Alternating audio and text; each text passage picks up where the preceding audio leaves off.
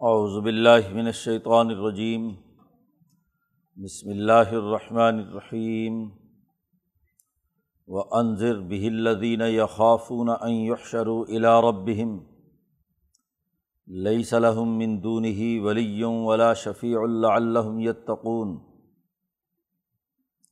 ولا تطرد الذین یدعون ربهم بالغداة والعشی، یریدون وجهه ما علیہ من حساب من شعین وما من حساب کا علیہم من شعین فتح ردہم فتقون من الظالمین و کدال کا فتنہ بعضم بباظن لیقولو احا من اللہ علیہم من بیننا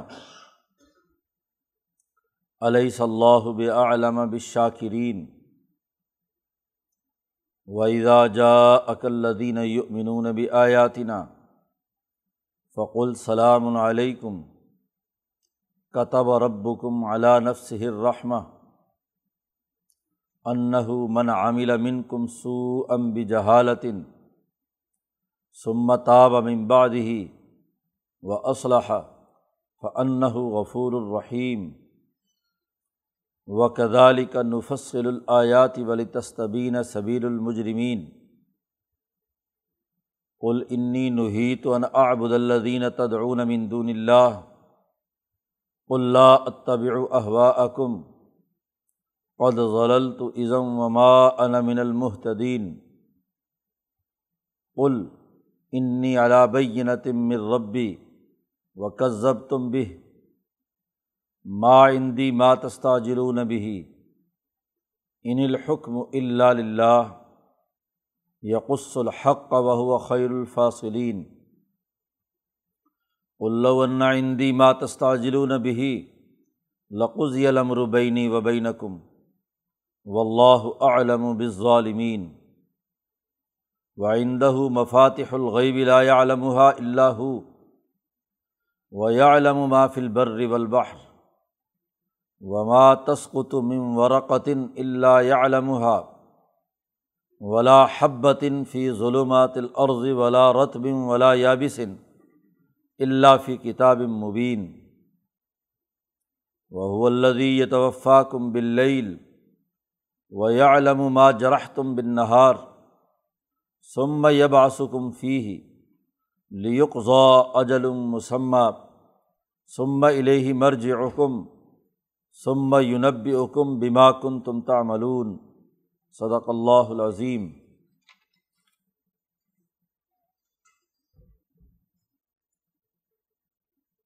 اس صورت کے گزشتہ رقوع میں پیچھے اب تک جتنی گفتگو ہوئی ہے، وہ لوگ جو مشرق اور دین حق کو قبول نہ کرنے والے ہیں، ان کی خرابیاں بیان کر کے واضح کیا گیا تھا کہ یہ لوگ سچائی کی طرف آنے والے نہیں ہیں۔ ان کی حالت ایسے ہی ہے جیسے اندھا ہو۔ اور جو ایمان لانے والے ہیں، ان کی حالت ایسے ہی ہے جیسا کہ دیکھنے والا ہو۔ تو پچھلے آیت میں کہا گیا تھا، پچھلے رقوع میں کل حل یس طویل اعما والبصیر۔ کیا اندھا اور دیکھنے والا دونوں برابر ہو سکتے ہیں؟ افلا تفق کرون کیا تم غور و فکر نہیں کرتے کہ ایک طرف وہ آدمی جس کی آنکھیں ہیں اور وہ دیکھتا ہے، اور ایک طرف وہ اندھا اور نابینا ہے جسے بات سمجھ میں نہیں آ رہی؟ پیچھے ان تمام کا تذکرہ کرنے کے بعد اب یہاں نبی اکرم صلی اللہ علیہ وسلم سے اس رقوع میں کہا جا رہا ہے کہ جو لوگ صدق دل سے ایمان لانے والے ہیں آپ انہیں کی طرف متوجہ ہوں اور ان کی تربیت اور ان کی تعلیم کی فکر کریں، ان کو چھوڑیں۔ یہ اگلی آیات مبارکہ اس وقت نازل ہوئیں کہ جب مکے کے سرداروں نے، جن کے بارے میں حضور کی خواہش تھی کہ یہ بات سمجھ میں آ جائے، دین قبول کر لیں تو بہت فائدہ ہوگا۔ انہوں نے مطالبہ کیا کہ آپ کی مجلس میں تو غریب غربا لوگ ہیں جن کے پاس نہ مال ہے نہ کچھ۔ تو احاء من اللہ علیہ ممبینہ یہ غریبڑے لوگ جو ہیں، یہ ان پر اللہ نے احسان کیا ہے ہمارے درمیان۔ ہم مالدار، طاقتور، سردار۔ ہمارے پاس سیاسی قوت، معاشی قوت۔ تو ہم ہم، ہمیں نہ نبوت ملی اور نہ ہی ہم اللہ کے اس پیغام کو جو کہا جا رہا ہے تو اس کے ماننے والے ہیں۔ یہ بیچارے غریب سے، کمزور سے، جن کے پاس نہ سیاسی طاقت ہے، نہ ان کے پاس کوئی مال ہے، نہ اس طرح کی کیا ہے جی معاشی قوت ہے۔ تو ان غریب لوگوں کو جب تک آپ دور نہیں ہٹائیں گے، اس وقت تک ہم اب آپ کی بات نہیں سنیں گے۔ تو آپ صلی اللہ علیہ و سلم کے لیے سب سے بڑی بات یہی تھی کہ کسی طرح لوگ مسلمان ہو جائیں، جہنم کی آگ سے بچیں، تو آپ کی شدید ترین خواہش یہی تھی۔ اس لیے ایک دفعہ آپ نے ارادہ فرما لیا کہ چلیں ان کے لیے علیحدہ سے کوئی ایک مجلس بنا لیتے ہیں۔ تو جب ان کو بات سمجھ میں آ جائے گی تو پھر سب لوگ اکٹھے ہو جائیں گے جو مسلمان ہیں۔ تو ان کو الگ سے کوئی دعوت و تبلیغ کا کام کرنا چاہیے۔ سرداروں کے لیے کوئی مجلس منعقد کرنی چاہیے، جس میں صرف سردار ہوں، غریب آدمی کوئی نہ آئے۔ تو ایک حکمت عملی کے طور پر آپ صلی اللہ علیہ و نے یہ ارادہ فرمایا، تو یہ اگلی آیات نازل ہوئیں کہ ان کی پرواہ مت کیجیے انضر بہلدین یقافون یکشر و الا ربہم۔ انہیں کو ڈرائیے کہ جو اس بات سے ڈرتے ہیں کہ اپنے رب کے پاس انہیں جمع ہونا ہے۔ جن میں آخرت کا ڈر اور خوف ہے انہیں کو کوئی فائدہ ہوگا کہ وہ اللہ کے ڈر سے برے اعمال چھوڑیں اور اچھے اعمال کریں۔ آپ اپنی توجہ ان لوگوں پر دیجیے جن کے دل سخت ہو چکے ہیں، کان، آنکھ، ناک، دیکھنے، سننے اور دل کی تمام صلاحیتیں جن کی مفلوج ہو چکی ہیں، ان کو جتنا مرضی ڈراتے رہو تو وہ کبھی بات ماننے والے نہیں ہیں۔ اس لیے ان سرمایہ داروں کو چھوڑو۔ حکمران طبقے کے لوگوں کے پیچھے بھاگنے کی کوئی ضرورت نہیں۔ جو غریب اور کمزور لوگ آپ کے پاس آتے ہیں دین سیکھنے کے لیے، اور وہ اللہ کا ڈر اور خوف بھی رکھتے ہیں۔ آپ ان کو ڈرائیے، ان کی طرف توجہ دیجیے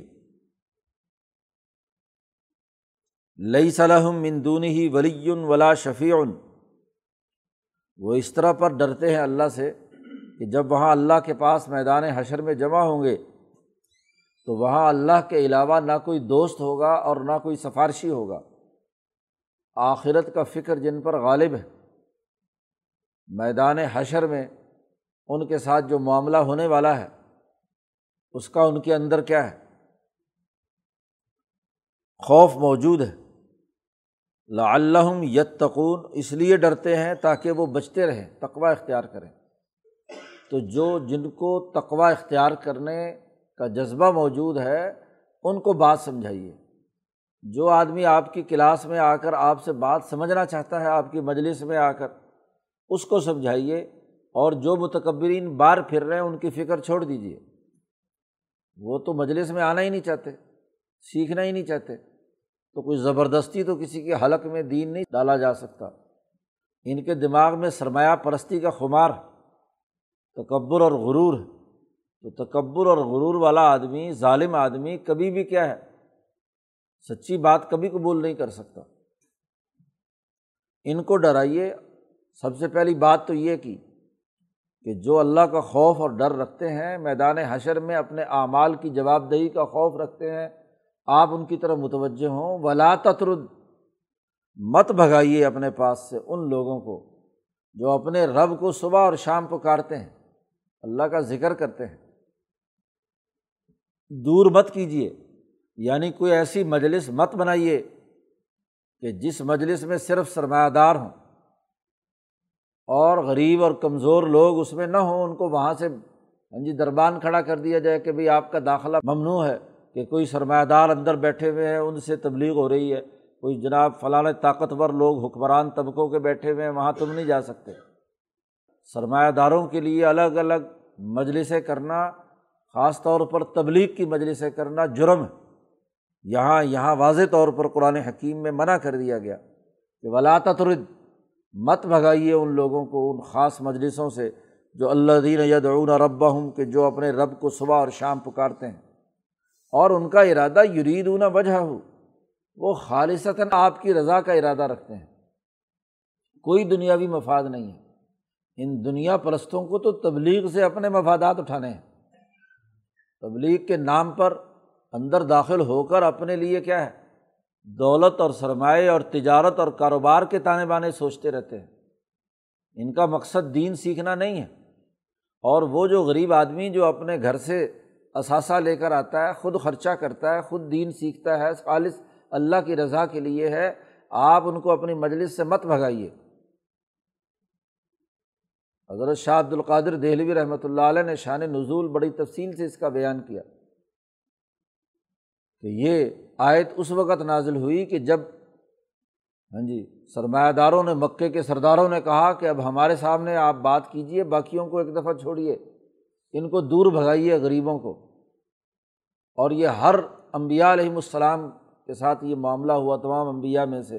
نو علیہ السلام کا قرآن نے تذکرہ کیا ہے کہ کیا یہ اراضل بادی ارائے یہ ہم میں سے رضیل اور کمینے لوگ تمہاری مجلس میں بیٹھتے ہیں تو ہم کیسے تمہارے ساتھ غریبوں کے ساتھ بیٹھ کر بات سن سکتے ہیں؟ ہمارے اسٹیٹس کے خلاف کہ ہم ان کمزوروں کے ساتھ بیٹھ کر ہاں جی بات سنیں۔ قرآن حکیم نے صاف کہہ دیا ما علیہ کا من حساب ہم من شعین و ما من حساب کا علیہ من شعین رسول اللہ صلی اللہ علیہ وسلم سے کہا جا رہا ہے کہ ان لوگوں کے حساب کے بارے میں آپ سے کوئی پوچھ نہیں ہوگی۔ آپ پر نہیں ہے ماں علیہ کا من حساب ان کے حساب میں سے کچھ بھی۔ اور آپ کا جو حساب ہونا ہے اس کا تعلق ان سے نہیں ہے۔ وہ من حسابی کا نہ آپ کا حساب ان کے ذمے ہے کچھ بھی۔ ہر ایک کو اپنے اپنے اعمال کا خود حساب کتاب دینا ہے۔ اس لیے یہ کمزور لوگ آپ کا کیا لیتے ہیں جو آپ ان کو بھگانا چاہتے ہیں اپنی مجلس سے؟ حضور صلی اللہ علیہ وسلم کو تنبی کی جا رہی ہے کہ ماں علیہ کا من حساب ہم آپ پر ان کا حساب کتاب نہیں ہے۔ اور آپ کا حساب کتاب ان کے ذمے نہیں ہے۔ فتح ردا ہوں کہ اس حساب کتاب کی وجہ سے آپ ان کو بھگائیں، دور کریں اپنے سے۔ اور یاد رکھیے کہ اگر آپ نے ان غریبوں کو اپنی مجلس سے دور کیا، تو فتح کون من ظالمین تو تم ظالموں میں سے ہو جاؤ گے۔ نبی اکرم صلی اللہ علیہ وسلم کو بڑی سخت بات قرآن نے کہہ دی کہ اگر آپ نے یہ تفریق کی کہ یہ جناب مالداروں کی جماعت ہے اور یہ غریبوں کی جماعت ہے، یہ بیچارے غریب کمزور مزدوروں کی جماعت ہے اور یہ سرمایہ داروں کی جماعت ہے۔ یہ تفریق آپ نے کی تو فتح کون امن ظالمین آپ ظالموں میں سے ہوں۔ اتنی سخت بات کبھی قرآن نے بیان نہیں کی، لیکن اس موقع پر ان سرمایہ پرستوں کے تکبر کی وجہ سے جو خرابی پیدا ہو رہی تھی، اگر یہ تفریق و تقسیم خود حضور صلی اللہ علیہ وسلم کرنے لگ جائیں تو بعد والے لوگ تو کیا ہے سرمایہ داروں کو پوجنے لگ جائیں گے۔ اس لیے بڑی سخت وارننگ دے کر قرآن نے کہا وقد علی کا فتنہ بعض ہم بے بازن ایسے ہی ہم آزماتے ہیں ان میں سے ایک کو دوسرے کے بدلے، مقابلے میں۔ ایک دوسرے کو آزماتے ہیں، آزمائش میں ڈالتے ہیں۔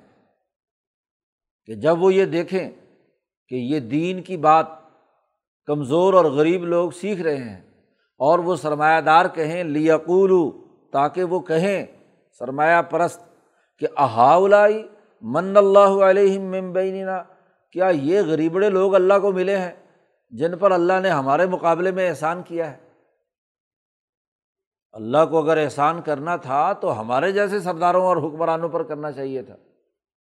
ہم عسکری قوت رکھتے ہیں، ہم سرمایہ کی طاقت رکھتے ہیں، ہم ہاں جی سیاسی طاقت رکھتے ہیں تو یہ اگر دین سیکھنا سکھانا تھا تو اللہ پاک ہمیں دیتا۔ یہ بیچارے غریب کمزور، بلال، یاسر صہیب کمزور سے لوگ، غلام، پست سے لوگ جو ہیں، ان کو کیا ہے؟ اللہ نے ان پر احسان کیا ہے۔ مذاق اڑانے کے لیے، ان کا استحضاء اڑانے کے لیے۔ تو اللہ پاک اسی طرح آزماتا ہے۔ اس کا مطلب یہ کہ ان کا تکبر اتنا غرور اتنا بڑا ہوا ہے کہ وہ کسی انسان کو اپنے برابر سمجھنے کے لیے تیار نہیں یا خاص طور پر کوئی غلام ہے یا کمزور ہے۔ جیسا کہ پیچھے گزرا تھا کہ حضرت ابو ذر غفاری رضی اللہ تعالیٰ عنہ نے بلال حبشی کو ایک دفعہ برا بلا کہہ دیا کہ تو کالی کلوٹی ماں کا بیٹا، تو آج میرا، میرے مقابلے میں کھڑا ہوگا۔ ابو ذر غفاری بنو غفار قبیلے کا سردار اور ادھر سے بلال حبشی جو وہاں افریقہ سے غلام بن کر آیا اور وہ بھی کالا کلوٹا۔ کہ تیرے جیسا آدمی میرا مقابلہ کرے گا۔ بلال نے جا کر حضور سے شکایت لگائی کہ ابو ذر نے یہ بات کہی ہے۔ حضور نے بلا کر کہا آئرتا ہوں بھی امی ہی ان کا عمر فی کا جاہلیہ۔ کیا تو نے اس کو ماں کی گالی دی ہے؟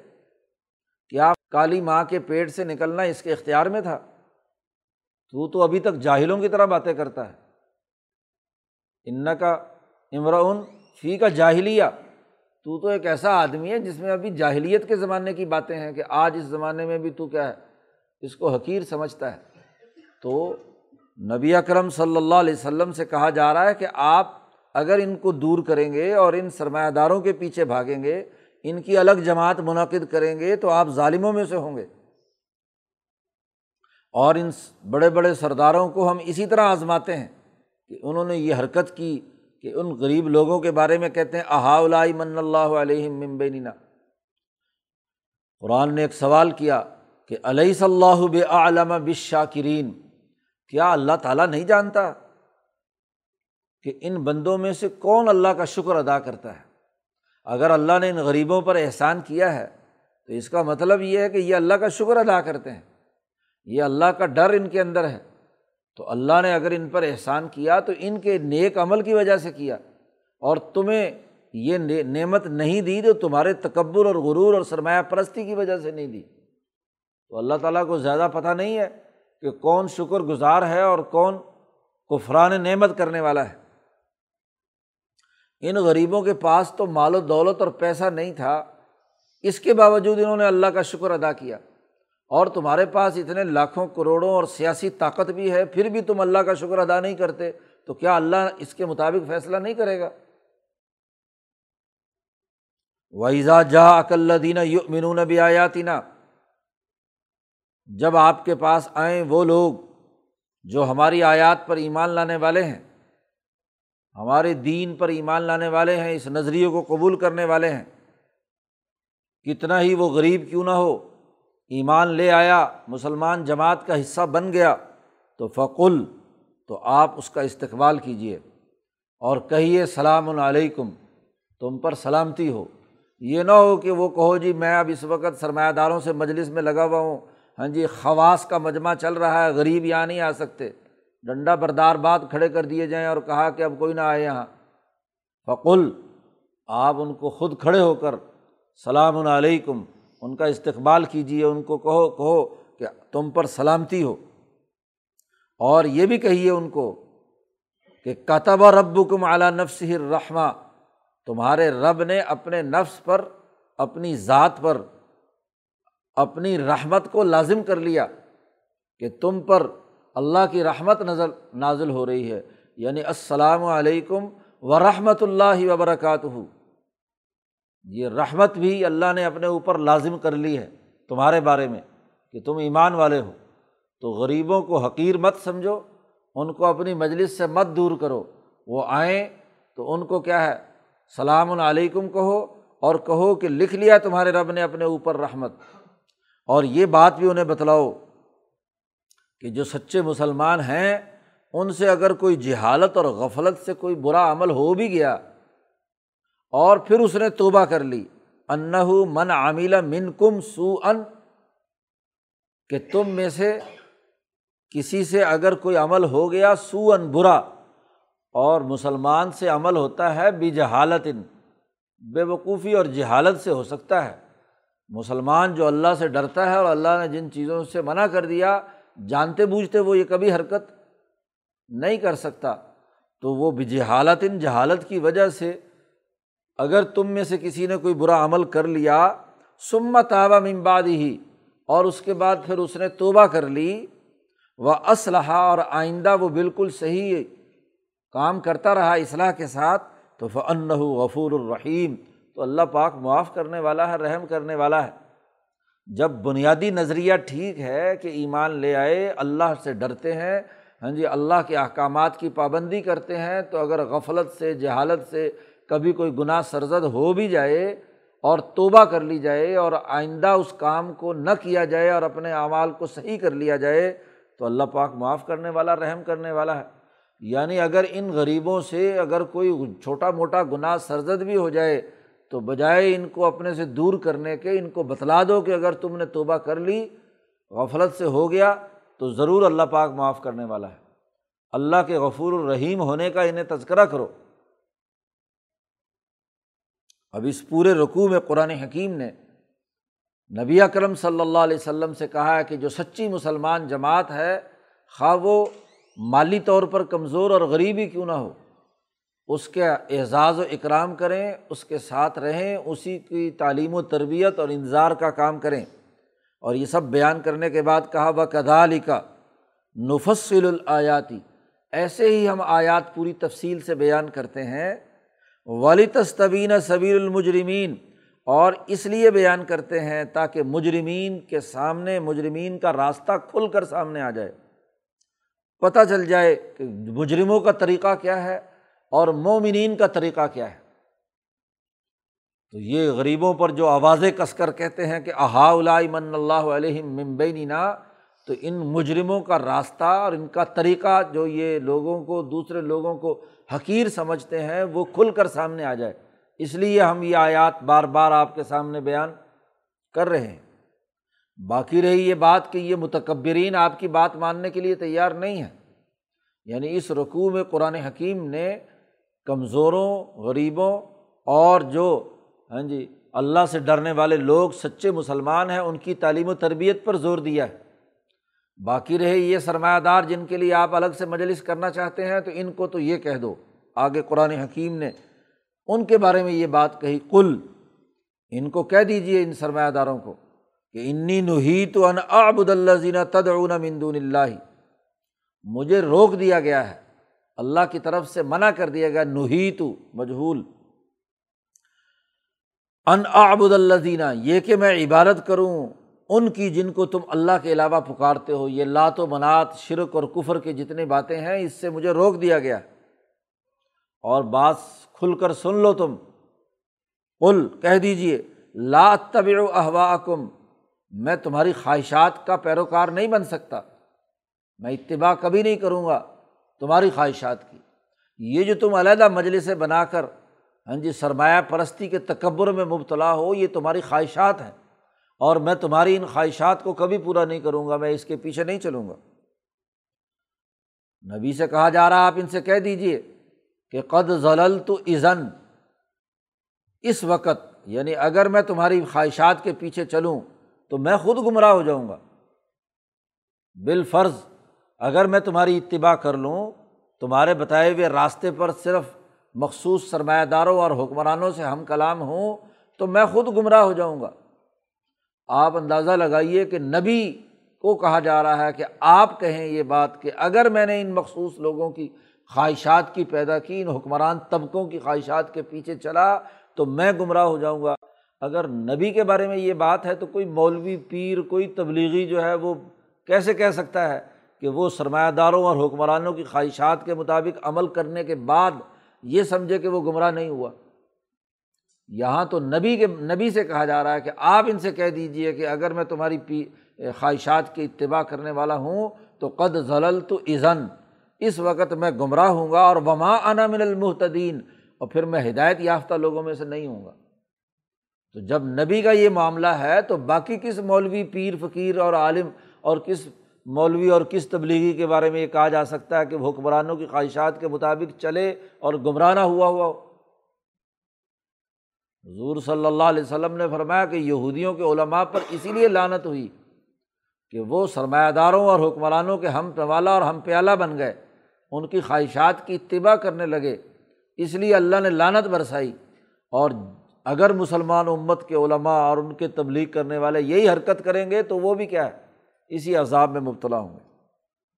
کل آپ واضح اور دو ٹوک ان حکمرانوں اور سرمایہ داروں سے کہہ دیجیے کہ انی علابینت مر ربی، میں اپنے رب کی جانب سے واضح دلائل اور شواہد پر قائم ہوں۔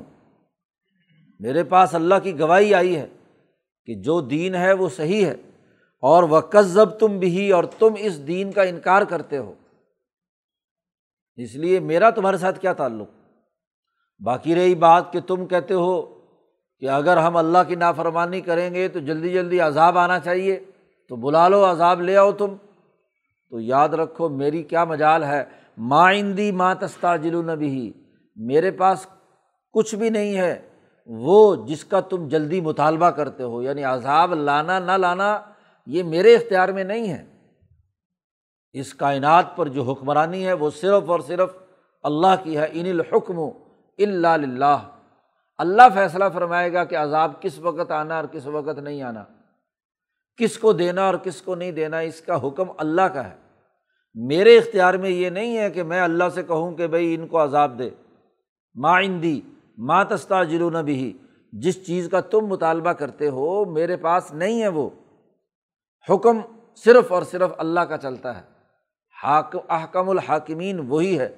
یقص الحق کا وہ خیر الفاصلین۔ اور اللہ تعالیٰ حق کے ساتھ فیصلہ کرنے والا ہے۔ اور وہ بہت اچھا فیصلہ کرنے والا ہے۔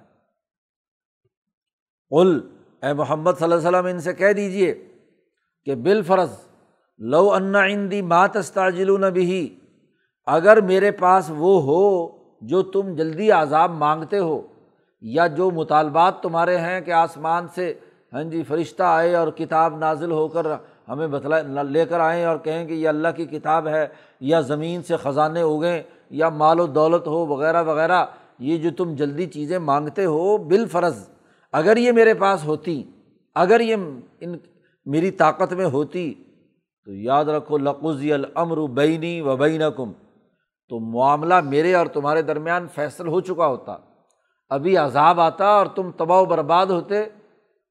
ہاں جی تمہیں سزا مل جاتی۔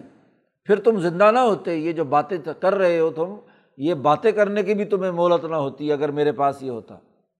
انسان کے اختیار میں ہو تو وہ تو کیا ہے، فوری طور پر جو نہیں مانتے ان کو سزا و جزا دینے کے لیے تیار رہتا ہے۔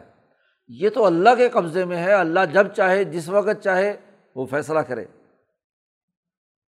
و اللہ علم بس ظالمین اور اللہ تعالیٰ بہت اچھے طریقے سے جانتا ہے کہ ظالمین کون ہے اور ان ظالموں کو کس مرحلے اور کس وقت عذاب چکھانا ہے۔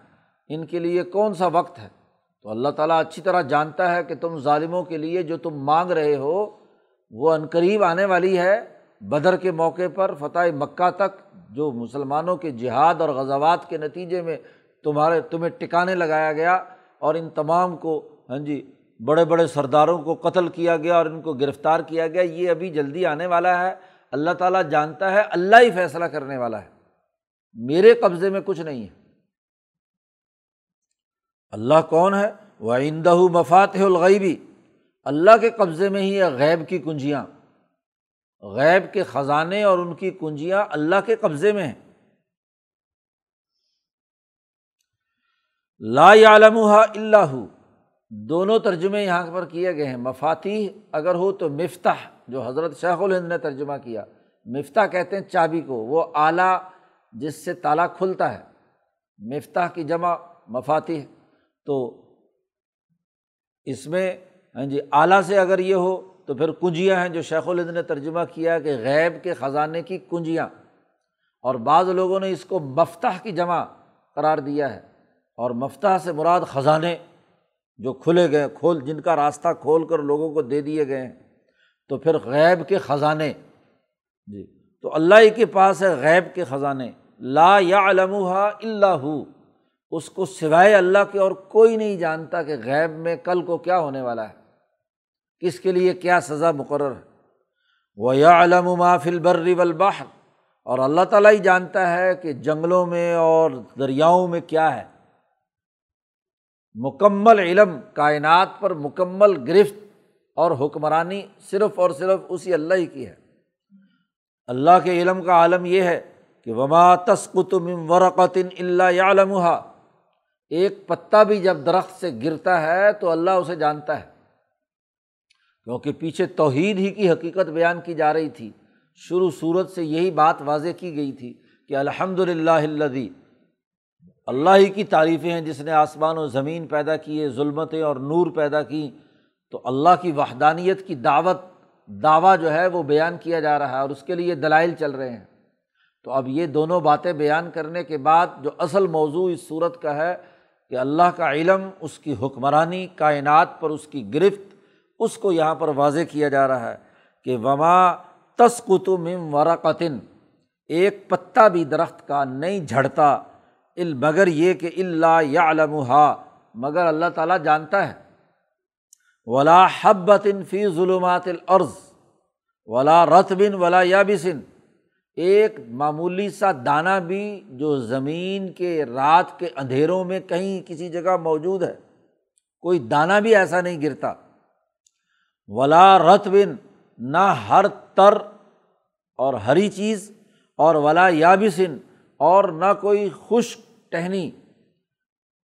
درخت سے خشک ٹہنیاں نیچے گریں یا ہاں جی سبز ٹہنیاں ہوں۔ کوئی چیز ایسی نہیں، اور رات کے اندھیرے بھی ہوں۔ زمین کی ظلمتوں میں وہ کتنا ہی کیوں نہ چھپے ہوئے ہوں۔ لیکن کیا اللہ فی کتاب مبین، مگر اللہ کی واضح کتاب میں وہ تمام باتیں لکھی ہوئی ہیں۔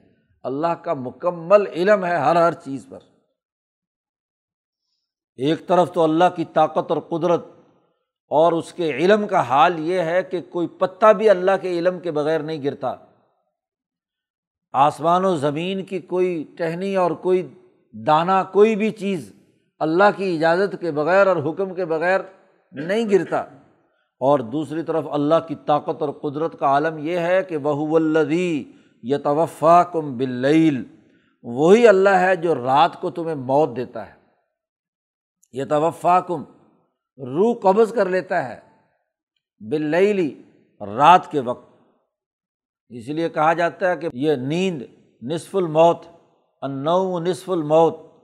سونا جو ہے یہ آدھی موت ہے کہ روح آدھی نکل چکی ہوتی ہے۔ اس لیے اس کو سونے کے بعد کوئی خیر خبر نہیں ہوتی کہ وہ کہاں پڑا ہے۔ خاص طور پر گہری نیند سو رہا ہو تو کچھ بھی اس کے ساتھ کرو، وہ گویا کہ ایک مردے کی طرح ہوتا ہے۔ اور پھر جیسی جگاتا ہے تو پھر وہ روح دوبارہ اس کے اندر لوٹا دیتا ہے۔ قرآن حکیم کہتا ہے بہو اللہ یہ توفا کم بل وہی ہے جو قبضے میں لے لیتا ہے تمہیں رات کے وقت۔ وہ یا علم ماں جراہ تم بن نہار اور یہ بھی جانتا ہے کہ دن میں تم کیا کچھ کر چکے ہو۔ کون کون سے تم نے کام کیے ہیں؟ جی کہاں کہاں کیا کرتے رہے ہو؟ دن کے کاموں میں انسان کو مشقت ہوتی ہے، تکلیف اٹھانی پڑتی ہے، بوجھ اٹھانا پڑتا ہے، غم سہنا پڑتا ہے۔ اس لیے اس کو جرح تم سے تعبیر کیا ہے یعنی زخم، تکلیف ہاں جی کی حالت جو دن میں ہوتی ہے، مشقت برداشت کرتے ہو، تو اس کو بھی جانتا ہے کہ کہاں، کس موقع پر کون سی مشقت تمہیں ہونے والی ہے یا ہو چکی ہے۔ تو تمہارے بارے میں مکمل معلومات اس کے پاس ہے سما یب آسکم فی ہی پھر تمہیں اٹھائے گا تاکہ لیوق ذا اجل مسمہ تاکہ وہ جو وقت مقرر تمہاری زندگی کا ہے وہ پورا ہو۔ رات کو تمہیں موت دے دیتا ہے، سوتے ہو تم اور دوبارہ تمہیں دوبارہ اٹھاتا ہے۔ جی ہڑبڑا کر اٹھتے ہو نیند سے تو روح دوبارہ جسم کے اندر آ جاتی ہے۔ اسی لیے اچانک اٹھنا یہ نقصان کا باعث بن جاتا ہے کہ خون کی سرکولیشن دماغ تک، جسم تک نہیں پہنچتی، کیونکہ روح نکلی ہوئی ہوتی ہے۔ اب جب روح نکلی ہوئی ہے اور اچانک آدمی اٹھ کر چلنے لگ جائے تو خطرہ ہوتا ہے کہ ہارٹ اٹیک نہ ہو یا دماغ پر اثر نہ ہو۔ اس لیے تسلی سے، حضور صلی اللہ علیہ وسلم کا نیند سے اٹھنے کا معمول کہ جب آپ نیند سے جاگتے تو کچھ دیر بستر پہ ہی رہتے، لیٹے رہتے۔ ہاں جی کچھ منٹ، پھر اس کے بعد بیٹھتے، آنکھیں ملتے۔ آسمان کی طرف دیکھتے اور وہ جو دعا حضور صلی اللہ علیہ وسلم سو کر اٹھنے والی ہے وہ پڑھتے، یا یہ آخری رقوع جو ہے، ان نفی خلق سماوات والارض وقت لاف اللیل صورت عال عمران کا یہ حضور صلی اللہ علیہ وسلم تلاوت فرماتے۔ تو اس رقوع کی دس آیات تلاوت کرنے میں تین، چار، پانچ منٹ لگ جاتے ہیں۔ تو وہ تسلی سے جب پڑھتے تو اس وقت تک جسم نارمل ہو گیا۔ اب آپ کیا ہے، اپنے چارپائی سے نیچے اتریں تو کیا ہے؟ آدمی تسلی سے چلتا ہے۔ تو یہ جو روح واپس لوٹانے کا عمل ہے، اس کو تسلی سے کرنے کی ضرورت ہوتی ہے۔ ایک دم ہڑبڑا کر اٹھے تو خطرہ ہوتا ہے کہ کہیں سرے سے آگے نہ پہنچ جائے۔ یہ تو اس لیے تمہیں دوبارہ لوٹایا جاتا ہے کہ لیوک ضا اجل المسمہ تاکہ وقت مقرر تک تمہاری عمر پوری ہو۔ موت یعنی تمہاری اس دنیا میں زندگی کی جو عمر مقرر کی ہے، وہ پوری ہو جائے۔ اس لیے ہم تمہاری روح ہاں جی نیند کے بعد دوبارہ لوٹا دیتے ہیں۔ پھر سم الہی مرج حکم پھر اس کے بعد تمہیں موت دے گا اور وقت مقرر ہوگا، تو پھر تمہیں اللہ کے پاس لوٹنا ہوگا۔ سم یونب حکم بیما کن تم تعملون، پھر تمہیں بتلائے گا کہ تم کیا کرتے رہے ہو دنیا میں۔ اچھا کام کیے ہیں تو اچھا نتیجہ، برے کام کیے ہیں تو برا نتیجہ۔ وہاں اللہ پاک تمہیں اس بات کا بتلائے گا۔ تو یہ پوری کائنات کی تمام چیزیں اور تمام مراحل وہ اس کی گرفت میں ہیں، اس کے قبضۂ قدرت میں ہے تمام خزانے اس کے ہیں، تو اسی اللہ ہی کی پیروی کرنی ہے۔ اس کے سامنے تو امبیا کی مجال بھی نہیں ہے۔ اس لیے نبی سے کہا جا رہا ہے کہ نہ آپ پر ان کا حساب ہے، نہ ان کا حساب آپ کے ذمے، نہ آپ کا حساب ان کے ذمے۔ آپ جو سچے مخلص ہیں، اللہ پر ایمان لانے والے ہیں۔ اللہ کی حکمرانی تسلیم کرنے والے ہیں۔ ان پر سلامتی بھیجیے، ان پر رحمت بھیجیے اور ان کی تعلیم و تربیت کی طرف متوجہ ہوں۔ وہ خاک کتنے ہی تھوڑے کیوں نہ ہوں۔ آپ ان لوگوں کی تعلیم و تربیت کی طرف متوجہ ہوں، ان متکبرین کو جو اللہ کو نہیں مانتے اور اللہ کی حکمرانی تسلیم نہیں کرتے، ان کے پیچھے بچ جائیے۔ تو واضح اور دو ٹوک طور پر اللہ کی توحید، اس کی حکمرانی، تمام کائنات کی ذرے ذرے پر اس کے علم کی گرفت اس کو اس ان دو رقوؤں میں بیان کر کے ہاں جی اس توحید کی طرف لوگوں کو وابستہ کرنے اور اس سے ڈرنے کا حکم دیا جا رہا ہے۔ اللہ تعالیٰ قرآن حکیم کو سمجھنے اور عمل کرنے کی توفیق عطا فرمائے۔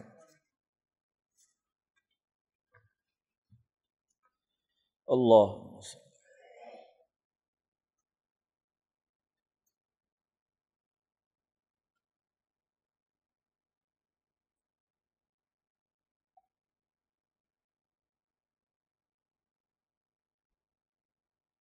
اجمعین